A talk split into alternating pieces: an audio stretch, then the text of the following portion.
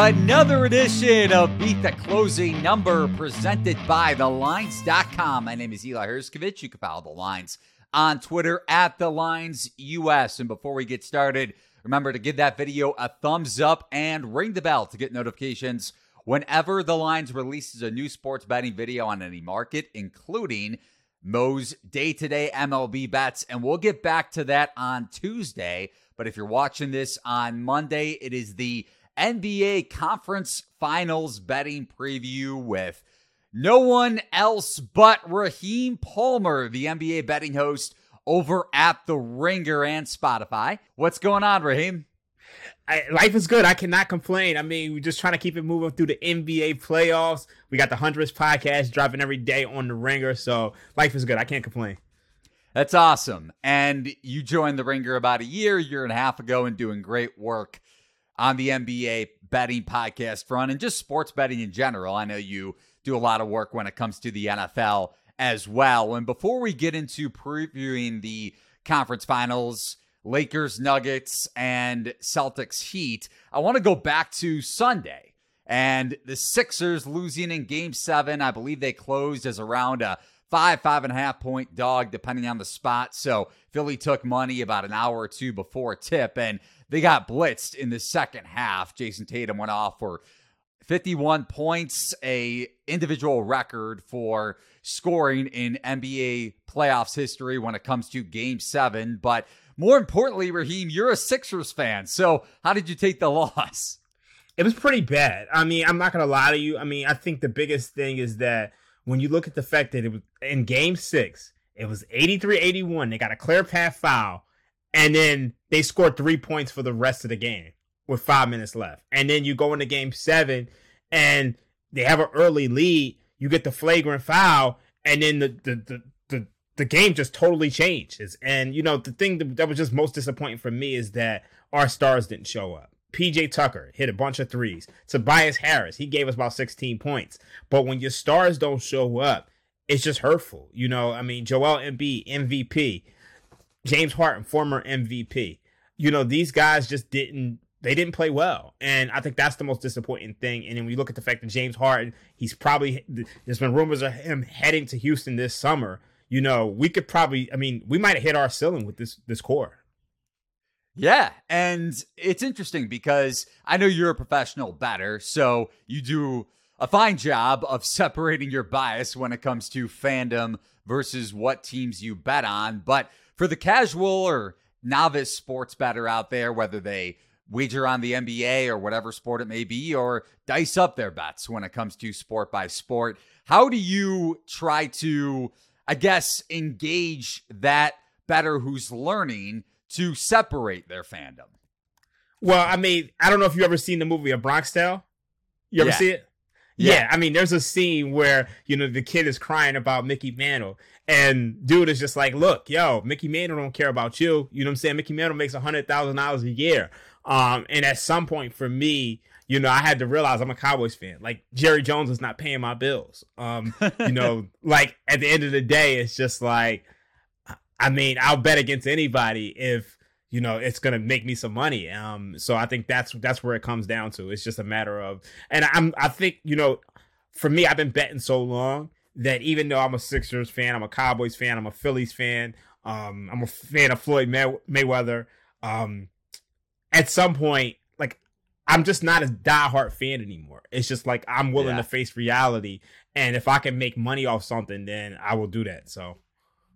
I'm with you. It betting on sports definitely took the fan out of me. And when it pertains to the NBA, I grew up a Bulls fan. So you know how that goes. Jerry Reinsdorf has kind of sucked every bit of fandom out of me in that regard as well. But Raheem, let's get started with how to bet on the Western Conference Finals, which tip off tomorrow night. So if you're watching this on Monday or if it is Tuesday, it tips off tonight and Denver is around a five, five and a half point favorite in game one. Total has dipped. We were touching on this before we started the podcast from 223 down to 222. And the Nuggets are minus 155 favorites pretty much across the board to win this series. So before we get into the specifics in terms of matchups and whatnot between Denver and LA, Do you have a game one angle or a series angle for the Western Conference Finals? Okay, me personally, I like the Denver Nuggets minus five and a half for game one. I also like them for the series. I mean, my biggest thing is that, you know, like when I look at this Denver Nuggets team, they have home court advantage, which is, you know, huge. They were 34 and 7 at home this season. And like it's tough to imagine anybody going into Denver and beating them. But when I look at this matchup, Denver has pretty much almost every single advantage. You know, like I mean, they're the better offensive team. This is the team that has, you know, probably has the best offense in the playoffs, scoring 121 points per 100 possessions in their nine garbage time minutes. They're not going to get dominated on the offensive glass the way they did the last time these two teams played. You know, the last time these two teams played in the postseason. It was in the bubble. You know, the Lakers had that big team with Dwight Howard and Anthony Davis. You know, so it's just like their their philosophy was just we're going to de- defend and get the offensive rebound. I don't see the Lakers being able to dominate the offensive glass the way they did. And then when you look at that previous series between those two, I mean, Anthony Davis had like an all time great series 31.6 rebounds, almost three assists, and he shot 55% from the field. I mean, this is a guy who made all his mid range jumpers. So, I mean, when I look at this series, I mean, Jokic is a much different player. I think they have the better three point shooting. They have a guy in Aaron Gordon to throw at LeBron. I like the Nuggets. I, am just I'm going to take them minus five and a half for game one. Now, the one thing I will say is that Anthony Davis, if he's the best player in the series, the Lakers have a chance. I mean, they they truly do because you know they can throw that Anthony Davis pick and roll at the Nuggets all day long. So I think if you're going to play the Lakers, the way they win this series is through Anthony Davis, and you can get Anthony Davis plus 350 for Western Conference Finals MVP, which is, you know, a new thing. I mean, last year we saw, I mean, they introduced these MVP awards for the conference finals. Magic Johnson on the Western Conference side and Larry Bird on the Eastern Conference side. And you mentioned Davis and Jokic being the pertinent matchup in this series. So let's dive into that a little bit more. And I was digging into this before we started recording, Raheem. Jokic has the highest player efficiency rating, so per, in terms of the abbreviation in NBA playoff history, ahead of Jordan, George Mikan, LeBron, Anthony Davis, Shaq, Hakeem, Giannis, Kawhi, and Tim Duncan round out the top 10. So it's pretty wild to think about that, considering how he didn't get the best of LA going back to the bubble. But like you mentioned, that was a different Nuggets lineup. So you go both ways here between betting Denver, but making the case for LA, and it's it's valid because you have to be able to look at things both ways. It doesn't matter if you're making the case for one bet. Uh, the series could totally flip if Davis ends up dominating this series and matchup for that matter against Jokic. But what is the key to that individual matchup in your eyes? I mean, I think the, the key to the individual matchup is Anthony Davis defensively, he has to stay out of foul trouble. I mean, if he's if he's in foul trouble, I mean it's it's it's brutal. Um, and then also I think Anthony Davis has to make Jokic work on the other side of the ball. I mean, I think you you, you want to be able to attack Jokic. You want to be able to put him in the pick and roll. Um, obviously you want to be able to hunt Murray as well. Um, make those guys work on the other end of the floor. But I mean, Jokic has just been so good offensively. I mean, in terms of you know, if if you double, he's gonna hit the open guy and I mean, he's proven that he could score. I mean, he had the game against the Suns. We put up 53 points. So I, I just think I, I, just think the Nuggets to me, they're the better team. And I'm just I'm a believer in that at some point, you know, when you have a great player, they eventually break through. And I just think it's Jokic's time right now. Would you have given the MVP award to Embiid still this season? Whew, this hurts. Um, this hurts. I mean, I think when you look back at it, Jokic probably had the better season. But I mean, I think it's tough to give it to a guy three times in a row. Um, and I, I think you know, for as great as Embiid has been these last three years, um, I think most people wanted to see him walk away with one.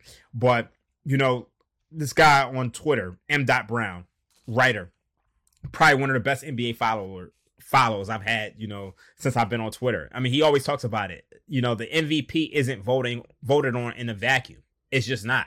And I say that to mean that in the NBA playoffs, like you kind of have to validate your MVP award. So you look at Giannis, the, the first couple years he won MVP. When he flamed out in the postseason, you haven't saw him get an MVP award since. So you kind of have to really validate that in the postseason. And unfortunately, Joel Embiid didn't do that. Now he was a little injured, he was a little banged up, but even before that, it didn't feel like he was playing, you know, his best basketball. In that series against the Brooklyn Nets, he had 15 turnovers and, you know, 10 assists, 12 assists. So um, he hasn't played great this postseason and he hasn't validated the voter selection, unfortunately. And going back to the Nuggets Lakers series before we get to Celtics Heat, I want to bring up one more angle here because you like Denver in game one. And if you think about the zigzag theory, and for betters that are unfamiliar with that term, it means kind of blindly, and not that you or I would advocate for that, but if you're going to bet one team in game one and the price for the next game, spread wise or money line for that matter, gets adjusted to an extreme ish degree, that may mean that you bet on the other team in game two because the series, as you and I both know, is all about adjustments. And over the last three seasons, teams coming off an outright loss in the conference finals are 20 and 9 straight up and 21 7 and 1 against the spread in their 29 follow up games. So that's a pretty good mark in terms of correlating with the zigzag theory or just validating it for that matter. Do you think it will apply to game two if the Nuggets do end up winning in game one or just this series in general? So, I mean, one of the angles I like to do a little plot twist on the zigzag theory um, and it's typically when it's a top three seed who loses and comes off a game one loss. So if the Nuggets were to lose game one, I'm on the Nuggets totally because if you look since I think this is since 2000 and this is since 2005. Top three seeds coming off a game one loss are 32 and 17. That's 65 percent. Um, and you saw that play out a ton this postseason. I mean, you can go back to round one with the Memphis Grizzlies losing round game one against the Lakers and then winning game two. The Cleveland Cavaliers losing game one against the New York Knicks, one game two. The Milwaukee Bucks losing game one against the Miami Heat, one game two. Like so, it's just like those are the angles that I kind of like to play. Um, top three seeds um, who lose game one. That's the way I play the zigzag theory. Now. Like I, I do think the zigzag theory as a whole is priced in a little bit. I mean, it wouldn't surprise me if the Nuggets went up two games to, to none, and then the Lakers came back and you know won Game Three in Game Four. So um, it's tough to fade the Nuggets at home. I think you kind of have to see, you know, the results of it. You know, what angles they throw out. You know, like what are the coaching strategies, and you know how how guys are playing before I can kind of commit to that right now.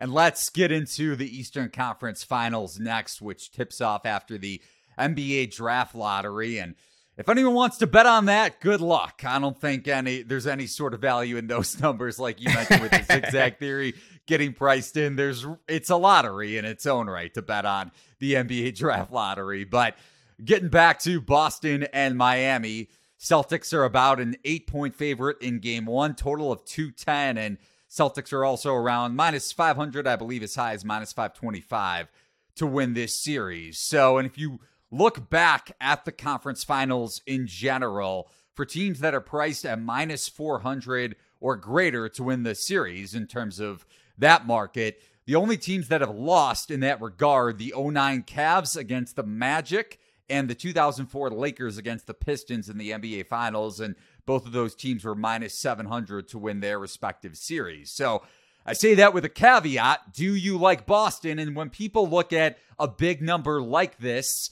they say, oh, there's automatically no value. And it doesn't necessarily mean that's the case just because it's a minus 500 betting line for the series. So, what do you make of Miami and, and Boston overall, especially with that in mind? Okay. So, at minus 550, I mean, you're looking at about an 85% chance for the Boston Celtics to win this series. Now, you know, my model puts this, I mean, I think it has the home games at around eight and a half for the Celtics. So it's right around the market. But the one thing I will say is that these two teams played last year. And the odds for that series were Boston Celtics minus 160, Miami Heat plus 140. Now I know Tyler Herro is out for the series, but outside of that, it feels like the Boston Celtics are a worse team. And I, I know what my model says, and I know what the, the market says. When I watch this Boston Celtics team, they're not as good defensively as they were last year with Ime Udoka. This is not a better team. Um, the Miami Heat, I'm not sure that this they're this much worse. So I do think there's a little bit of value on the Miami Heat. But you know, when I watched the end of that Celtics series, and I'm really big on this, when a team is, is finds a way to escape, and you saw that in Game Six, they were down 80, 83, 81. You know, with five minutes to go, Sixers had the ball on a clear path foul. I mean, we were like about five minutes away from people calling Jayson Tatum the Donovan McNabb of the NBA. yeah, I mean, this guy, like, I mean, he was playing that badly, couldn't make anything, and he completely, you know, with the with the snap of a finger, he turned it on, and I think that carried over to Game Seven. And I think that type of that type of win to be able to escape that series can carry on and help the, the Celtics win an NBA title. So if I had to look at this, you know, and, and play a series, I'd be looking at Celtics minus one and a half. I mean, it's kind of juicy. Um, I think you can get that at like almost minus minus 195 now. Um, I think that's the way I would play it. I do think the Celtics, to me, the thing that I've seen from the Celtics team is that even when they're significantly better than another team, which they were the Hawks, they still mess around. You know, it's like so. I don't expect them to sweep this Miami Heat team. I am a little concerned about Jimmy Butler. He hasn't looked the same since his ankle injury, but I do think the, the Celtics at least wrap this up in, in six games. So minus one and a half makes the most sense to me. It's another interesting point in general when it comes to sports betting. I know we touched on, and this is surface level with fandom versus betting, but this is a little bit more nuanced when it comes to your model and where your model gauges a number in the market versus how you see a series play out, maybe with X's and O's and injuries. Also, you mentioned Butler being hampered a bit since he suffered that ankle injury. So, when it comes to, and I know it's sport by sport, I don't necessarily want to drill you here on it's for sure this reason why, but some betters are very model centric and they won't go off of their model when it comes to making a bet, no matter the angle heading into that game, whether it's rest or whatever it may be. So, what kind of advice could you give to maybe a better that's just started to use a model and how often, again, loosely, to trust it versus kind of trusting your instinct and however else you may evaluate a, a betting market? Well, I mean, for me, I, I kind of look at a model as just a baseline it's just a, a, baseline just to give me a number and where the number should be. Just it keeps me honest. But to me, it's never been the main thing. I'm watching these games. I'm looking at matchups. I'm also looking at trends. Um, and I'm gonna be honest with you. Like, here's a good trend for you know this series that you know, and I've done extensive work on. Like, a lot of people who follow me on Twitter, they see this all the time. But teams who come off a of game seven or a game, a seven game series are 33 and 50 two and game one of the following series since 1988. So a lot of times I'm fading those teams who come off a, a, game seven because more often than not, the team comes off a game seven, they're tired, they're, they're spent, they're burnt out, lack of focus, and the other team wins that game. Now, with that said, we all know the team who wins game one wins about 70% of the time. So those teams that come off a game seven win you know, we just saw we just saw this with the Lakers and the Warriors. Lakers Warriors had that that seven game series against the Kings. Teams who win game 7 and go to ne- the next series, they're 36 and 49, hitting just 42% straight up in the following series altogether since 1988. So, I'll play an angle like that, you know, and completely disregard what my model says. Um, if I feel like the matchups are, you know, there. And, you know, obviously a lot of people's models had the, the Warriors as favorite. But I looked at that matchup and I said, okay, Warriors are coming off a seven game series. So I have an edge there. I like the Lakers in game one. I think the Lakers, they have Anthony Davis. The Warriors don't have anything to, you know, match up with them. So I'm throwing my, my I'm throwing the numbers on my model out. You know, like most people's model is going to say, why would you take the Lakers in game one against this Warriors team who's dominant at home? I can throw that out. So to me, I kind of look at my skill set as almost like a boxer. Um, I don't know if you watch boxing, but you look at a guy like Floyd Mayweather, right? He'll have like there's certain fights he might come in with a Philly shell, then he might fight a southpaw and he might use the high guard. So every single game, I'm not necessarily using the same tools. I got so many different tools in my toolbox, and I just want to find the right answer. That's all I want to do. Um, if my if I feel like my model is going to give me the right answer, I'll use my model. But sometimes my model doesn't pick up on everything. Like my model, there's no way my model would have picked up on the Miami Heat winning that winning that series against the Milwaukee Bucks. So I gotta throw, I gotta know when to just pivot from that and then trust what my eyes are watching. So that's the advice I can give. It's just be able to just have different skill sets. I mean, I guess you know there's some math guys who are just gonna blindly play the numbers, but I'm not that guy. Yeah, I'm with you, especially when it pertains to college basketball for me and how closely I follow that sport. But correct me if I'm wrong, Raheem. I, I do believe last year, because you mentioned this is a rematch of the 2022 Eastern Conference Finals. Last year, the same Game 7 angle came into play because Boston was coming off of that grueling series against the Bucks, and then they lost Game 1 in Miami. Yeah. And then how about the, the, the crazy thing is they lost Game 1 in Miami, but then they actually played the Golden State Warriors in the next next round. I mean, and they were losing by about 15 points and then made every three in the, in the fourth quarter. right. So, I mean, that was one that burnt me. But then, I mean, it ended up playing out for the series because Boston lost that series. And you saw down the stretch that they just weren't the same team. And, you know, one of the reasons why I actually put in the work on that is because, you know, I was like, I was a big fan of that Golden State Warriors team in 2016. Won 73 games. And I always had the theory that if Golden State had not played, if they had not played the Oklahoma City Thunder and gone seven and had to fight for their lives, they probably win that series against the Cavs. I mean, the Cavs had to play the Kyle Lowry and DeMar DeRozan Raptors, and they won that series. It was a six game series, but they won that series in probably like one of the biggest point differentials in Eastern Conference Finals history. So they were just wiping the floor with the Raptors in their wins, while the Warriors were fighting for their lives, coming back from three one. And you saw at the end of that series, oh, this is not the same Warriors team, you know. So I went ahead and just, you know, I went all the way back to like 1988. And, you know, when I found that, you know, these teams are only winning game one about, you know, 36% of the time. And in the series as a whole, 42% of the time, I said, you know, there's something to this. Um, I think this scenario is a little bit different just because, you know, Miami is a 10 point dog. so I don't know if I would necessarily want to take Miami with, you know, the money line here. But I mean, a lot of these scenarios, I mean, you're seeing short favorites and, and, and short dogs, and it's it's almost a gimme because it's just you know even if it's not the team tired, you know, in the moment, I think there's there's a heavy letdown just from the intense focus that a, a, a game seven um takes to win.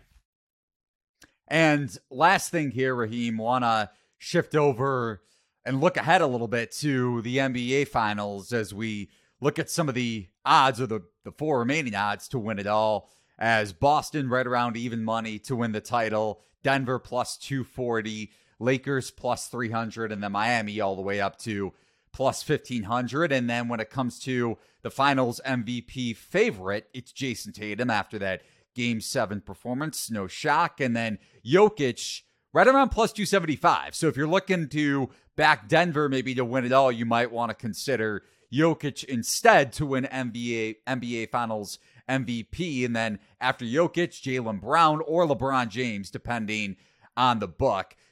Is there any angle for you right now? Have you made any bets or even before we get to the NBA Finals on either the NBA title market or NBA Finals MVP? I'm not a big, you know, futures player, believe it or not. I mean, I, I play, I, I'll play them occasionally. This is not one that I would typically play. Um, but if I had to play one, I probably would. I mean, I, I probably would take a shot on. See, it's tough for me just because I think the the two most likely ones, there's not a lot of value on it. Jayson Tatum at plus 140, um, Nikola Jokic at plus 240. I mean, if I had to take a shot, it'd probably be Anthony Davis at plus 950 or um, Jimmy Butler at 1600. Um, those are the only ones I would take a shot. Maybe Jaylen Brown at plus 750, but it's just, I mean, obviously the two most likely are Tatum and, and Jokic, but this is not typically how I would, you know, approach things at this point. Yeah, makes a ton of sense. And mm. last thing here, everyone always has an interesting story of how they got into the sports betting industry. And you have uh you have made this clear on Twitter about numerous times how you got started, and I think it's fantastic insight into your career and how people kind of go about different ways of, of getting involved with sports betting, whether they were pro betters before or media content guys, however the path may have started. So for you, what was your way of getting into the sports betting media landscape? Okay, so I mean, you remember? I'm not sure if you're familiar with Delaware Park Casino. Um, Delaware Park Casino, they were like they had an exemption in 2009 where they were like one of the few places allowed to do parlay betting. So um, back in 2009, I was still DJing. I was, I was I was a DJ, so I was DJ in the music industry or whatever. But on Sundays, I didn't have a lot to do, so I would go down Delaware Park and I would place these parlay bets. Um, before you know it, it's like I'm down there every single week um, and I'm taking it serious. I got a local bookie, um, and I start really, really taking it serious. And before you know it, I'm probably making more money betting than I was DJing. Um, and then I think you know if it's, I'm doing this for years and years and years. I'm in the music industry. I worked at Roc Nation, um, and at some point, I'm just like betting was my my passion more than more than music, and music was my my life. You know, I'm working for Jay Z, working at Roc Nation, but I just at some point I just loved betting. So um, I left Roc Nation in about 2018, and I'm betting full time. Like I'm totally that's just what I'm doing, you know. And the pandemic hits, and I'm like, there's no sports. Um, I'm not DJing. What am I gonna do with my life? Um, and you know, I, like my friend, rest in peace, my friend Jeff. Um, he sends me he sends me this information about the Action Network. They're looking for writers for the NBA bubble. Um, it's so funny because I had never really written before, but for whatever reason, as I started to get into you know sports betting, I would go on Facebook and I would write a blog about all the stuff that I was doing. And I, people would look at me crazy because I would write like I had an MVP model that I created to um, predict the um, most valuable player in the NBA. Um, little basic regression model. So I had stuff like that, or I had a model that you know I I was using to just predict games, and I would write about it on Facebook. And people be like, "Yo, you need to be writing. You need to be writing." But I just I didn't think much of it until my friend sent me that. So I was like, "Let me just send them everything I'm doing." I sent them my super contest results. I think I finished about um, I forget what I finished that year, but I did pretty well. Um, I sent them my super contest results. Um, I sent them, you know, pictures of my bet tickets. And I, I mean, I had pretty large bet tickets. Um, I sent them, you know, my model. I sent them everything I was doing, and they were like blown away. So I'm freelancing for the Action Network. You know, after about a couple weeks, you know, Chad really took a light into me. This is I'm Chad Millman. Um, after a couple weeks, he gives me a three month contract a month into the three month contract, Chad Millman is like, look, um, I'm gonna hire you full time. So I'm full time at the Action Network. I'm doing that for about a year and a half. And then, you know, Bill Simmons, um, he follows me on Twitter one day, and I'm like, holy shit. And, you know, Bill Simmons only follows like 800 people. So I'm like, wow, it's Bill Simmons. So I jump in G- Bill Simmons DM. I'm like, yo, thanks for the follow. And he tells me like, I'm looking for a gambling guy. I'm, I'm doing some scouting. And I'm like, all right, I gotta be on my, I gotta be on my A game. Um, and then I guess a couple months later, this is when is this? This is um around I'd say this is like April. Um, this is around the time of the Pelicans and Sun series last year. Um, and Bill just, you know, he hits me like, yo, you want to hop on this Ringer gambling show? And I'll never forget it because I hop on the Ringer gambling show. In the first episode, I say the Mavericks are going to the Western Conference Finals. and you know everybody was picking the Suns in that series. But I, am like, I call it two rounds, and I'm like, the Mavericks are going to beat the Suns, and, and, I said it because the Suns just don't shoot enough threes. The Mavericks can, you know, outshoot them from three. And then right after the episode, Bill hits me like, "Look, I'm, a, I'm gonna be honest with you. Um, I want to bring you over to the Ringer," and I'm like, "Wow." Um, so I, I took some time to think about it because I, you know, I, I love the Action Network, and you know, a month later, I mean, I, I told him yes. I was like, I want to finish out, you know, where I started. And then, you know, May 31st, 2022, I was at the ringer. So just, you know, totally thankful. and that's where you could hear him now breaking down mm. everything sports betting, including the NBA playoffs, which he does very well and has been breaking down on this podcast. And follow him on Twitter for more NBA betting insight at Rashadamas. It's like it's like so it's like um like it's no it's a play on Nostradamus, but it's also um I don't know if you you you listen to Nas. Yeah. You know he had the albums. I am. He had two albums back to back. I am Nostradamus. So, So that's where I'm you going. got it from. Yeah, so it's just it's a double entendre. So it's like I'm, I'm playing off Nostradamus, but it's also a shout out to my favorite rapper Nas. So I am I am Nostradamus. There we go. Be sure to follow Raheem there on Twitter for all of his great work. And thanks for watching and listening to another edition of Beat the Closing Number presented by TheLines.com. If you want your shot at winning a $25 Amazon gift card daily, head over to play.thelines.com on our NBA Pick'em contest and also head over to the Lines Free Discord channel for all of our bets for again free. We're not touts. I know Raheem's not a tout either. We don't advocate for that kind of stuff. So head over to thelines.com for more info on our free betting Discord. For Raheem, mm-hmm. for myself, Eli Hershkovich, follow the lines on Twitter at the Lines US. Thanks for watching and listening. So long, everybody.